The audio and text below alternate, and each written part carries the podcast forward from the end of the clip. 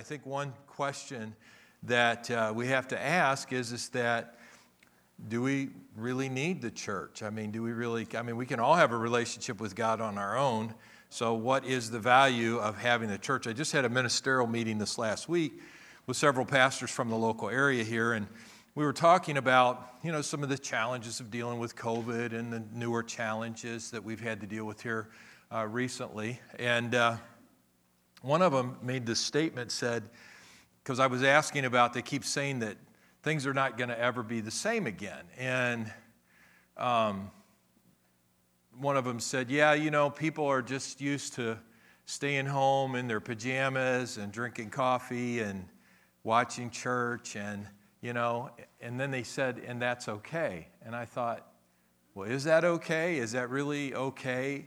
I mean, I appreciate that people, you know, our congregation has been really awesome because um, like I just got a text from someone said, I'm not feeling well today, so I'm staying home. We'll be watching online. That's awesome. I appreciate that people do that because they're protecting the overall congregation. Amen. You know, if everybody did that, everybody was that cautious with it, you know, when they're have, not feeling well, because um, you don't know what you're dealing with. You could just have the regular cold or flu or whatever, you know, allergies, who knows? You know, you just don't know, right? Or it could be COVID. But the thing is, is that when you don't feel well, they stay home. And so uh, they don't stay home every week. This is a person that comes here regularly. But they let me know that they're, they're not going to be here. But is that, is that the norm? Is that the, you know, there are a lot of folks think that's the new normal, that that's what's going to be like that. Um, and even in the workplace, I just read a study that talked about in business that, um, that they figure that one third of uh, the workplace will be people that uh, are at the workplace. One third will be people that are not at the workplace, are working from home. And then one third will be a hybrid model. And I'm guessing the hybrid's probably where most of our world will end up, just like what we're in right now. We've, the church has been hybrid for a while that, you know, if you're on vacation, you could still be a part of your church. Right. Amen. And, uh, but let me just tell you, I had to stay home a couple weeks ago because of COVID, about a month ago actually. And I want to tell you, it sucked. I hated it. Because you know what I ended up doing? Just looking to see who was here. Right? I was like going to text Greg and say, Greg, pan the congregation. I want to see who didn't show up today. Right? But anyway, but you know, I, I, and Chuck did a great job. His message was really good. But it's not the same as being in the house when you're with, you know, when someone's delivering the message. The music, it was great. I mean, it was our music, but it just wasn't, it just wasn't I mean, I, can, I sing at home. I mean, I'm not ashamed of my voice, um, in front of my wife, anyways. But, you know, I mean, but it's still not the same. The, the, the, offering, giving online is great. I mean, it's a great thing that we can do, but it's not the same as that I'm worshiping God in my giving, bringing my tithes and offerings forward. And so, you know, the struggle and the thought that if that's the new world that we're in, that it's okay that, look, you don't feel like going to church, don't go. Just stay home in your pajamas and drink coffee and or go do something else and don't worry about it. You know, a, a big church in Chicago, they when they were getting ready to start, they went into the community. And I mean, this is like a, you know, this is lots and lots. This is thousands and thousands of people that they, they now have within their congregation. But they asked the people, why don't you go to church? Why don't you go to church? What's the reasons? And uh, basically, there were five reasons. One reason was is it's boring. It's boring. It's just church is boring. And you know, I get that. I grew up in church, and I want to tell you, it was boring. I mean, it was boring to me. I sat there every week, and I mean, that pastor's 20 minute sermon seemed like an eternity. All I could think about is when we getting out of here to eat. So I never really connected with what was going on. I knew people that were there. I mean, as a, uh, I, I could tell you some of the bad things I did in church, but I'll leave that for another time. But uh, reason number two, people said, is the church is irrelevant. It's irrelevant. It doesn't really speak to my life. Reason number three, and Stephen brought this up, they're always asking for money. Reason number four, people said, is I'm just too busy already. And reason number five is I feel awkward when I come to church. I feel awkward when I'm at church.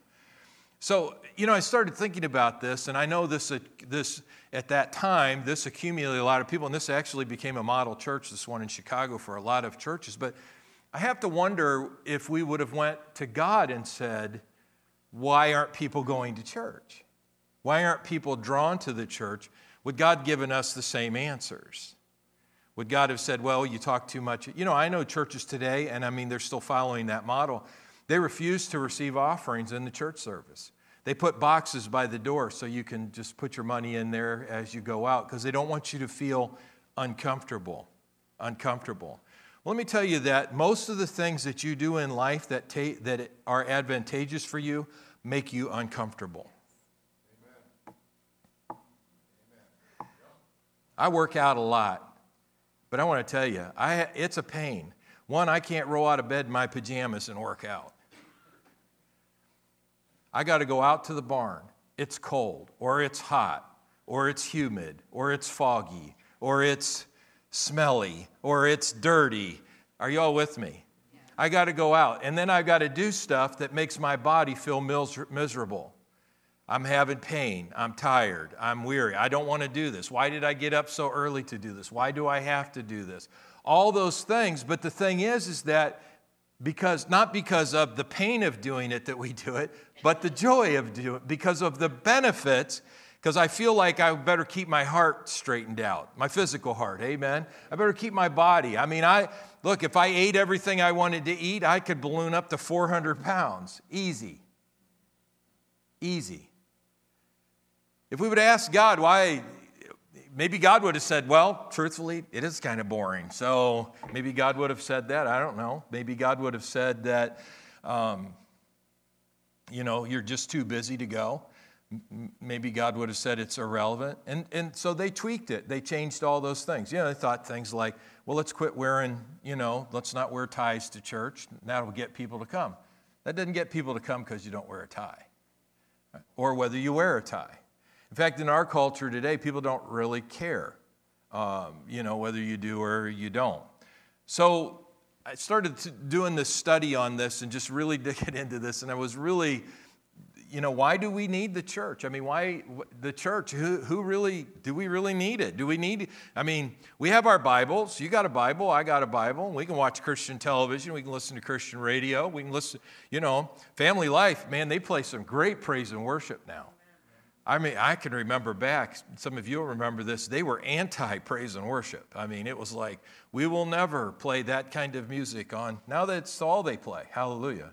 Be careful what you say you'll never do. Right? You know, in Acts chapter 1, verses 12 through 15, it said that when the apostles returned from Jerusalem from the Mount of Olives, a distance of a, a mile and a, a half a mile, when they arrived, they went to the upstairs room of the house where they were staying. And here are the names of those who were present Peter, John, James, Andrew, Philip, Thomas, Bartholomew, Matthew, James, son of Alphaeus, Simon the Zealot, and Judas, son of James. They all met together and were constantly united in prayer, along with Mary, the mother of Jesus, and several other women and the brothers of Jesus. During that time, there was about 120 believers who were together in one place. And one translation says, and in one accord. They were all together in one place and in one accord. And then Peter, of course, stood up and addressed them. Well, you know, by Acts chapter 2, the power of the Holy Spirit falls in this place where they're gathered, which was about uh, it would have been 10 days after they started gathering together. The, the, the, they had been with Jesus for 40 days. They're sent to go to Jerusalem they're there for 10 days, gathered together in this upper room, praying and seeking the Lord. And then the Holy Spirit falls. And they're all with one accord and in one place, seeking God. They want, the be- they want all that God has for them. They want to experience the promise from on high. Acts chapter 2, verse 7, it says, it talks about how that when they were filled with the Holy Spirit, they all started speaking in tongues and things started happening. And people were amazed and marveled, saying to one another, Look, not all these, not are, are not all these who speak Galileans? How is it we hear, each in our own language in which we were born, Parthians and Medes and Elamites, those dwelling in Mesopotamia, Judea, Judea and Cappadocia, Pontus and Asia, Phrygia and Pamphylia, Egypt and the parts of Libya adjoining Cyrene, visitors from Rome, both Jews and proselytes, Cretans and Arabs. We hear them speaking in our own tongues the wonderful works of God. So they were all amazed, perplexed, saying to one another, Whatever could this mean? And others were mocking them, saying they were full of new wine. So basically, the response back was not from the community as they saw all this happening, was these guys are crazy, man. Look at these people are wild. We don't need this. These people, look what they're doing. It's not even the, it's not even the time for drinking of wine. These guys are all drunk and they're out in the street. And so, what could, why, you know, this is nuts, man. Why do we need this? There's a book that was written by Dean Merrill uh, he's the vice president of the International Bible Society, and in his book, he titled it Sinners in the Hand of an Angry Church. In the name of, uh, and he said, on any given weekend, about 37% of Americans show up in church. The other 63% are reading the paper, drinking coffee, sleeping in, playing golf, or engaging in other some form of recreation. 37. Now, this has dropped incredibly because over the, and COVID hasn't made it any better actually, because now it's dropped even more down below 37% that folks just aren't gathering together. And is there really any value in gathering together? Because the impression is, is that you can get everything you want online, but can you really get everything you want online? Can, can you get everything that you need spiritually from being in church once a month or once every two months or once every three months. And I'm not, look, I'm not preaching on attendance. You're here, so I'm, I'm, this, this is just things I think we need to be thinking about. Why is it that we need to come together? Another question that was asked out of this is that how many of that 37% are devoted to the cause of Christ that are gathering? George Gallup, in his book, The Saints Among Us, said this only 13% are living deep spiritual lives, which means that they are actively trying to live the scripture in their life, that they're reading their Bibles, they're praying, and they're living the scripture. Now, you know, as we hear this, of course, always the idea is, is that, well, that's that I'm not, so I feel bad. This is condemning to me. Look, I think that this should be challenging to us in our thinking. Where are we at spiritually? Do you know in the United States right now that 100 churches are closing every week? Right now. We surpassed in 2020, we actually are closing more churches than are opening up. So they figure right now that about, three, uh, that about 3,000 churches, I think it was, uh, are opening and about 4,000 are closing every year, something, something close to that. Because of COVID, you're even seeing more churches close. Now, we're fortunate we lost a few churches here in our communities, but some of them have reopened, which is a, is a good thing. The, the biggest reason for church closings is a decline in church membership. That's the number one reason. A March poll from Gallup found that fewer than half, 47% of Americans, say they belong to a church, a synagogue, or a mosque. So that means that spiritually in America right now, that only less than half of America's people go to belong to anything other than they might belong to clubs and things like that, but they don't belong to local churches. Well, does that even really matter? Does that even really matter in our world today? I think these are questions that we have to ask ourselves. Um, you know, in our area here, we have 525,000 people that are affected by our church, that are, our church is among. That's from Saginaw all the way, you know, out to uh, Edmore. 525,000 people that we are reaching out to. Saginaw has about 108,000. Uh, Midland has about 44,000, 45,000. Some of these may be up a little bit uh, based off of the last census. But still, all that being said, only 47% of that 525,000 people are going to church, which means that there's only about 200 and some thousand people that are actually going to be a part of a church, a synagogue, or a mosque. So, what kind of spiritual effect is that having in our world today? And I don't even need to go into the depths of how many pastors are quitting. 1,500 pastors resign every month. Every single month, they're just quitting and walking away uh, because of frustration, spiritual burnout, moral failure uh, for some of them. So, I mean, it's a big, it's a big, big issue that's going on. And I think it's some things that we need to really think about and we need to answer. We need to sort through what can we do about this. You know, in the book of Acts, it talked about how that on the day of Pentecost, how Peter went out, you know, and they pre- and Peter raised up his voice after everybody was like, these guys are drunk with wine, and he raised up his voice and told them that they needed to call on the name of the Lord, and three thousand people got saved. I mean, right there.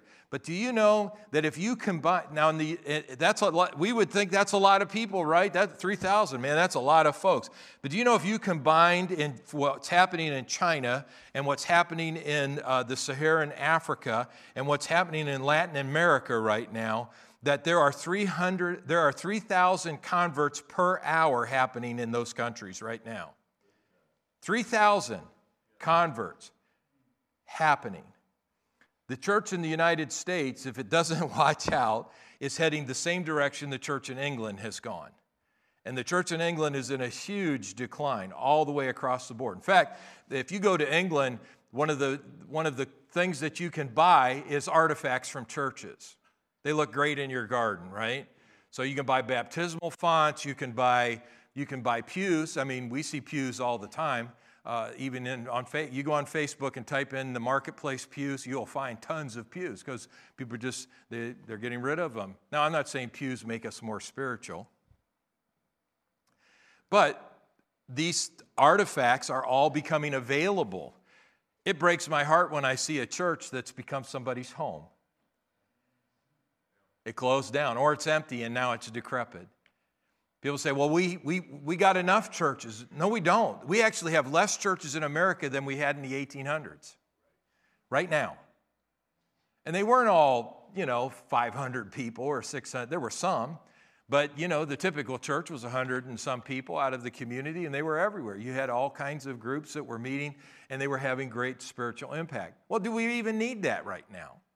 I mean, do we really need to have uh, uh, the church, and what would be the purpose of it? Well, I've got four things for you that they all start with P, and I want you to write these down if you write if you like to write down. Number 1, reason we need the church is because we need God's people. We need you need God's people. Listen to Psalm 68 verse 6. God sets the solitary in families. God takes individuals and he puts them in families with people. God sets the solitary in families. He brings out those who are bound in pro- into prosperity, but the rebellious dwell in a dry land.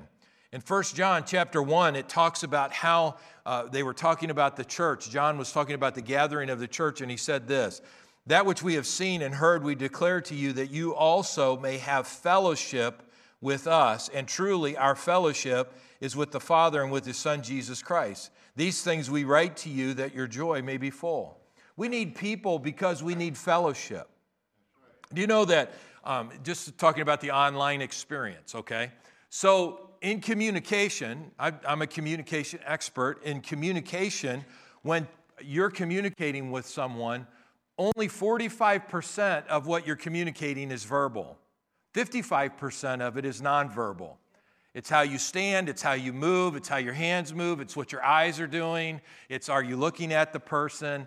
Uh, have you done any online stuff? I mean, people are doing all kinds of other stuff while they're online. They're, they, you know, I mean, I, I do it too. You get bored because you're just sitting there watching this thing. You're not thinking about, am I in communication, dialogue with this individual? When you come to church, when you're in the church with other people, you're communicating. Whether, you know, look, if we can only do elbow bumps, great. Fist bumps, fine. Hugs, great, okay. I mean, we tried to tell people to social distance, but you all wouldn't listen. You just started hugging each other and doing all this stuff. So I was like, I'm not going to keep, look, I'm not going to keep pre- trying to kick a dead horse here. They don't want to do it. This, that's their, they know the risks. But you know, you need that kind of physical contact with other, and not just with people, with spiritual people with people, not just with your pastor, but with other Christians, because it makes all the difference in the world. Because what he's telling us here is that when we fellowship with one another, there's communication that's going on. You know, Chuck just communicated his story to you. He just, what happened to him. That communicates something to you and I. It, it does something to encourage us when there are certain people that, look, they encourage me when I see them. They're, they're friends that I've known for ages, and, and I'm encouraged by their presence with me that they're there. I mean, it's great when they're watching online, but I can't see them. When they worship, I look in the congregation sometimes and some of our young people and my granddaughters, I, I, get so encouraged because of the way she worships. It's hard for me not to stop what I'm doing worshiping and watch her worship because she's just so free in her worship before the Lord. Hands lifted, tears in the eyes. I mean, I see that with our young people. I, I see that with um, a couple other of our young ladies. And I, I've texted their parents during the service, said, Man, your kid is just on fire worshiping today. Look, for all the things I've been through with my kids, that encourages me when I see that kind of worship in the house of the Lord because we need people. There is a fellowship, and what happens is in that communion that we have with each other that in that fellowship we're communicating spiritual truths to one another. Whether we're saying them or not, we are communicating spiritual truths to one another. If you're the worship leader and, and, and you're looking at me and I'm just like this, am I communicating anything to you? No. If I have my hands lifted up and I'm singing to the Lord, am I communicating anything to you? Well, think about this. It's not just a worship leader that sees that happening. We see each other in here. We see the, the dynamic of, of how that we worship, how, we, how we're expressing ourselves before the Lord, and it can encourage us in the things of God. Listen to this out of 1 Corinthians, or 2 1 Corinthians chapter 12, verse 26. It says, And if one member suffers, all the members suffer with it. Or if one member is honored, all the members rejoice with it because there is a sharing that takes place among God's people. So when someone's hurting, we're hurting with them. We care about them. I know there are folks here today that are hurting. Look, you've gone to them, you've hugged them. I'm, we're praying. We're, look, do you think that helps them at all in their faith? I mean, my goodness, you can't do that online. Texts are great, but personal touch is powerful. It's great to get a text from your pastor that, hey, I care about you, I'm praying for you, and I'm, I'm not going to stop doing any of that. But the reality is, is that it is the contact that we have with each other because we need God's people. Look at the person next to you and say, I need you. Now, you're, if you're sitting with your spouse or a family member, that's easy to say. But do you need the person across the aisle from you?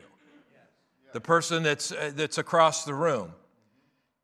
Leadership Magazine said this 90% of new church members will stay in a church if the number one if number one they can learn to articulate their faith communicate their faith. Number two they belong to groups within the church through serving.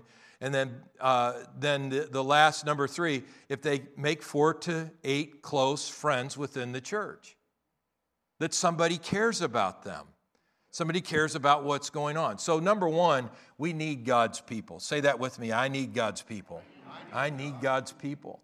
Man, when I was watching online, my heart was breaking because I wanted to be with God's people.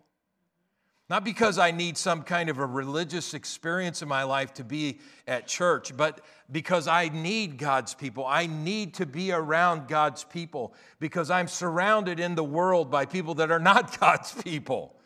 And I'm surrounded by people that don't have this next point, and that is number two, we need God's perspective.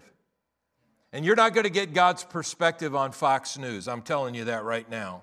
You're not going to get it on CNN. You're not going to get it on ABC. You're not going to get it in the newspaper. You're not going to get it anywhere except in the house of God. We need God's perspective. We need people that are verbalizing not just our daily Bible reading or books that we're reading, but we need to hear communication of our faith.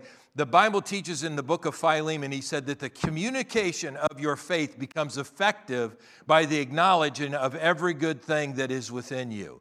That you and I, because of the communication of our faith, it acknowledges something in us, but it also does something in the other person as well.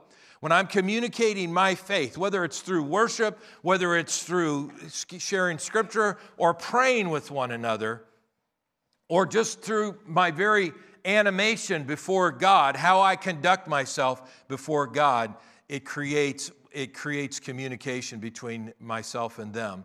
1 Timothy 3.15, uh, the last part of this verse is what I really wanted to focus on, that Paul, that Paul says, the church of the living God, the pillar and the ground of truth. The pillar and the ground of the truth. Look, the church declares the truth, the perspective of God. We need to have that perspective, that spiritual. I, am all for entertainment. I have no problem with watching shows and favorite shows, and even I watch the news. I mean, I don't want you to think I don't watch the news. But I make sure that my perspective is always powered by what God is saying. By what God is saying. I always look to the prophets. What are the prophets saying? What are the prophets saying right now? What are the, my pastor, he's a prophet. I listen to what he says. When he, um, you know, he preaches a lot of great messages, but there are certain things that he says, he prophetically that I make sure that I take note of. There are others. Jerry Savelle's another one that I look to who is a prophet, who, who has, makes great, great declaration. I could tell you a whole bunch of them that I look to, but, you know, to just to listen and get perspective because we need God's perspective. God's perspective. And uh, so, one, we need God's people. Number two, we need God's perspective. Say this out loud I need God's perspective. Number three, we need God's purpose. We need God's purpose. Huh.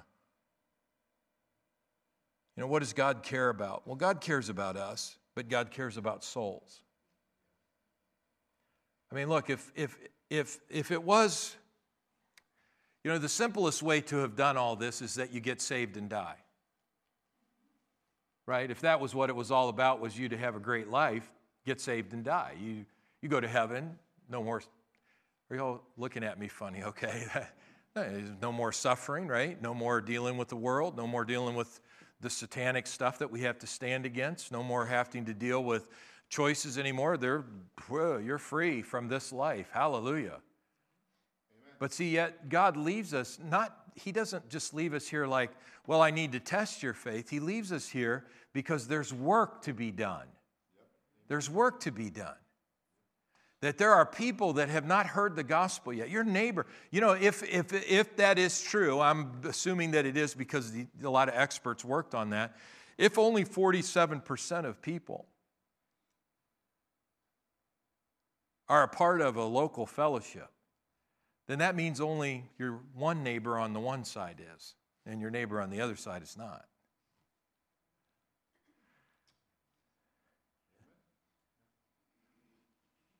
And the world's scared.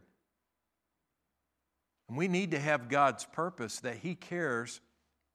You know, the 525,000 people, I mean, when you walk out here, you'll see the signs on the, on the, on the wall as you leave. It'll show those counties and it'll show those, uh, you know, that are thought that every person is somebody God cares about. Look, God cares about every single person, every race. He cares about them and that the only way to reach them is through you and I. Because if that, you know, if God cares so deeply about us and he wanted us to be with him, and the Bible says that he earnestly desires the spirit that is within us to be with him, then he would have just taken us home. We would have just went, we get saved, and that's it. Of course, I don't know what those altar calls would look like. It'd be pretty scary, wouldn't it? For some. But here's the thing the reason that God, we're here is because we have a purpose. And that purpose isn't just to make a bunch of money. That purpose is not just so that we can have all the toys. I mean, to have all the toys that we want. Because how do we value a, a, person spending an eternity in heaven and, and being escaping an eternity in hell compared with having a boat or an RV or and I'm not against any of those things. But how do we, how do we say that any of those things can have the same value?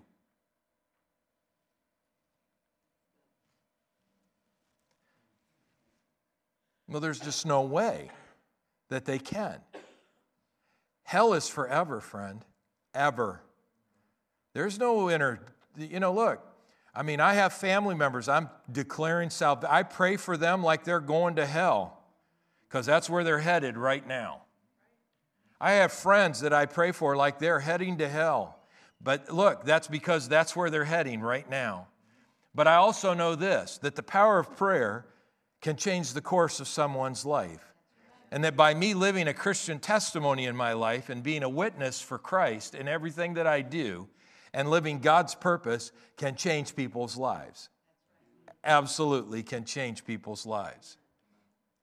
Philippians chapter 1, verses 3 through 5, he says, I thank God upon every remembrance of you, always in every prayer of mine, making requests for you all with joy for your fellowship in the gospel from this day until now. You know, some of you probably have seen the clip or at least seen the movie from Schindler's List. You know, Schindler, you know, saved all these Jews out of Nazi camps and helped all these people escape. I mean, he gave up so he gave up, I mean, but he was a I mean, he was a he was a womanizer. I mean, he was a bad dude, okay? But he really got compassion for helping these Jews escape.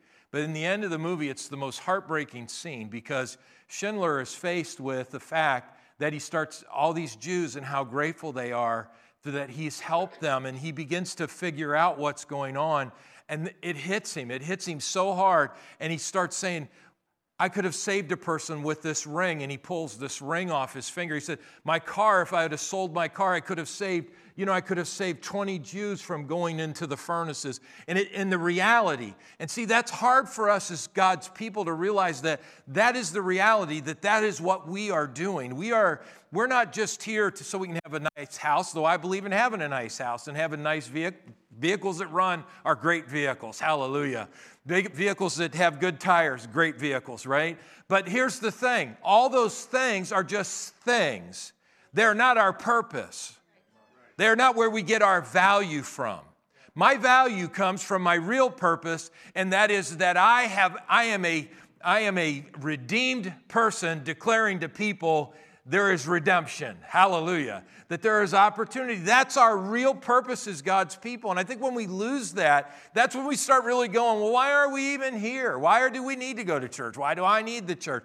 It's not about me, it's about we. It's about what we do together to affect our communities. You know, we're doing this Halloween outreach. I don't like Halloween, it's demonic. But here's the thing I also know that when we go into the community, something they're already doing, and we put spiritual emphasis into it, there could be one kid that could get a track out of one thing that we do. One kid, I mean, look, I want all of them to get, but if one kid gets saved, is it worth to do it?